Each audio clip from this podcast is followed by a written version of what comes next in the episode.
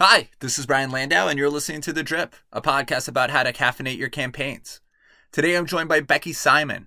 Becky is the Director of Demand Generation at Smartsheet, and we talk about the differences between SEO and SEM, how owned content should be about the customer and not you, and how her team is still able to write thousands of use case articles. This episode is made possible by Vennly. Vennly is an audio content management system for enterprises, and we enabled the collaboration and distribution of audio content to your channels of communication.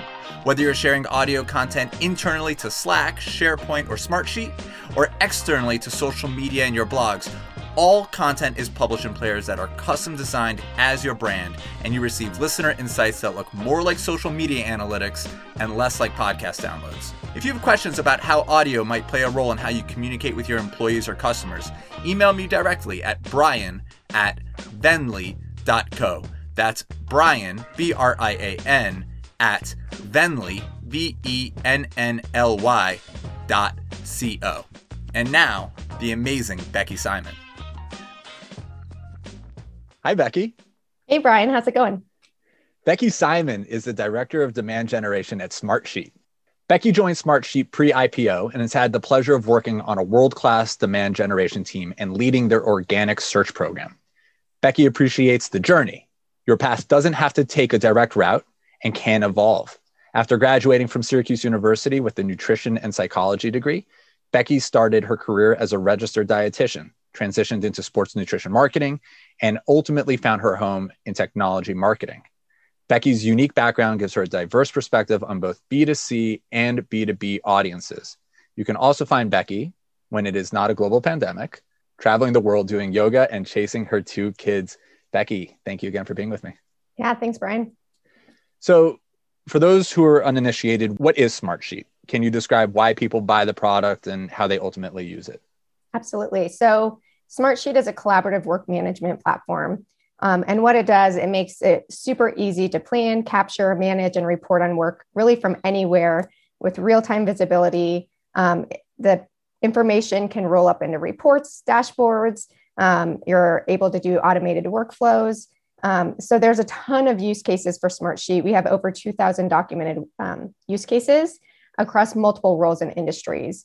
Um, so people buy Smartsheet for really simple projects to really complex projects. So walk me through some of the best practices for content marketing. SEO is a long term strategy, whereas paid search uh, sees more immediate dividends. But I think a lot of companies and practitioners have conflated these capabilities into the same team. And so search, quote unquote, as a function gets conjoined together.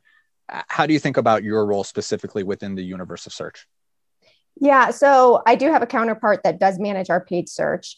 Um, so we are closely working together. Um, and a lot of our strategies do overlap. But in terms of content for um, organic search, and, and I always like to differentiate it's organic search for demand gen. So our goal is to drive new users to our website.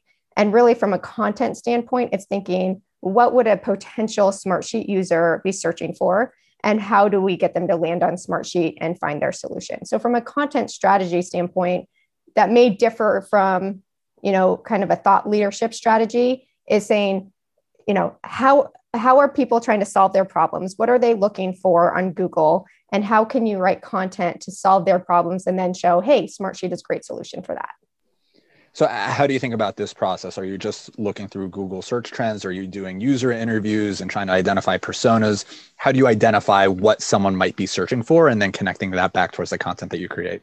Totally, kind of all and everything. So part of it, when I uh, mentioned what's that Smartsheet has over 2,000 use cases, so we do look at you know all of the use cases that people are using Smartsheet for. So that tells us you know how are people using the product, and then from there we do pretty in-depth research from an SEO standpoint and keyword research on you know what is the um, what is the search opportunity for that use case um, and then from there, we need to align it. Does it make sense from a business strategy?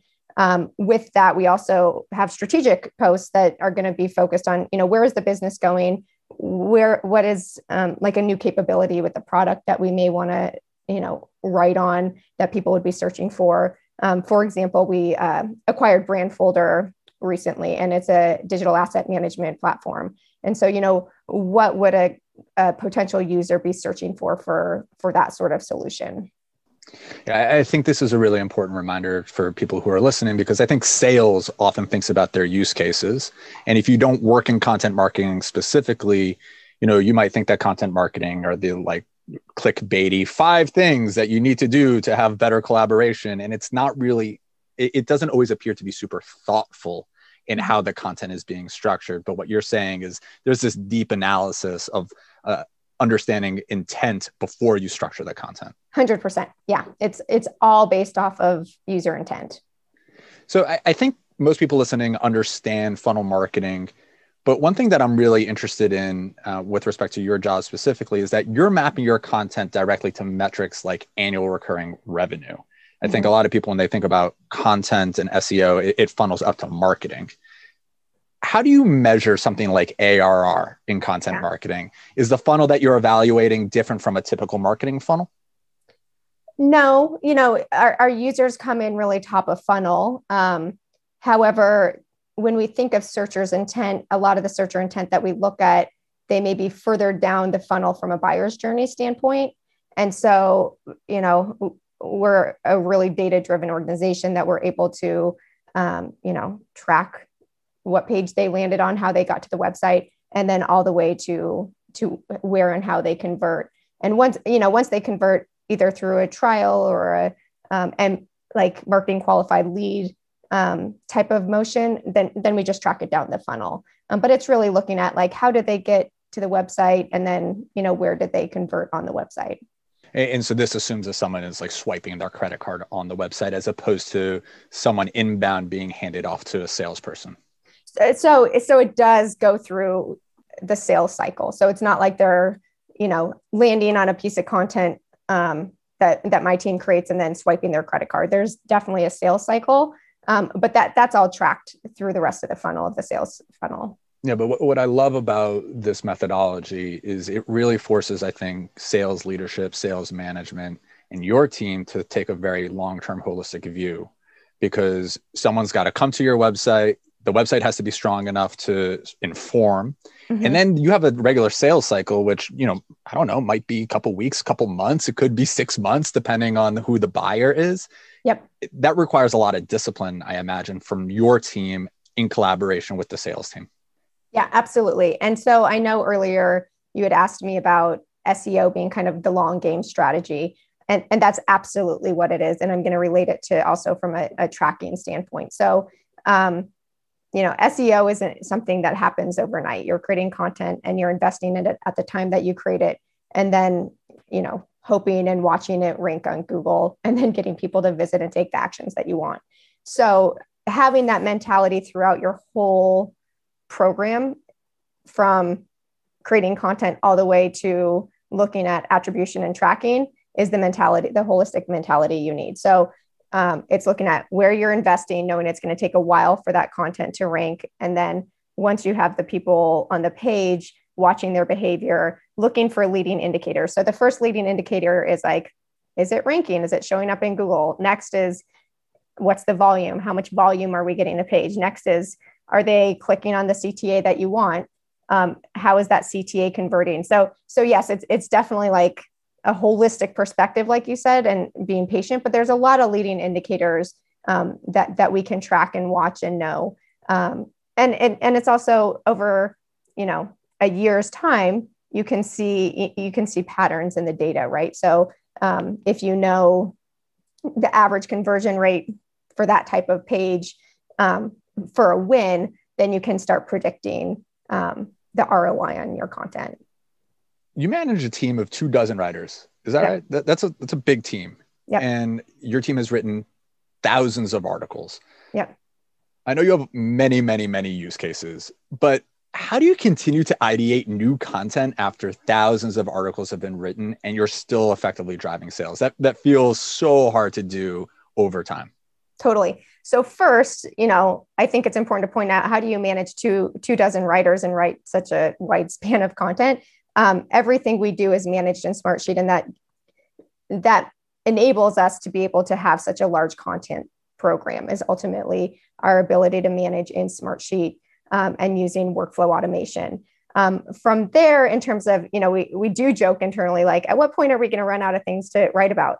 And we haven't yet. So, again, I'll go back to what I mentioned at the beginning that we have over 2,000 documented use cases. That's growing. We have new capabilities with the product.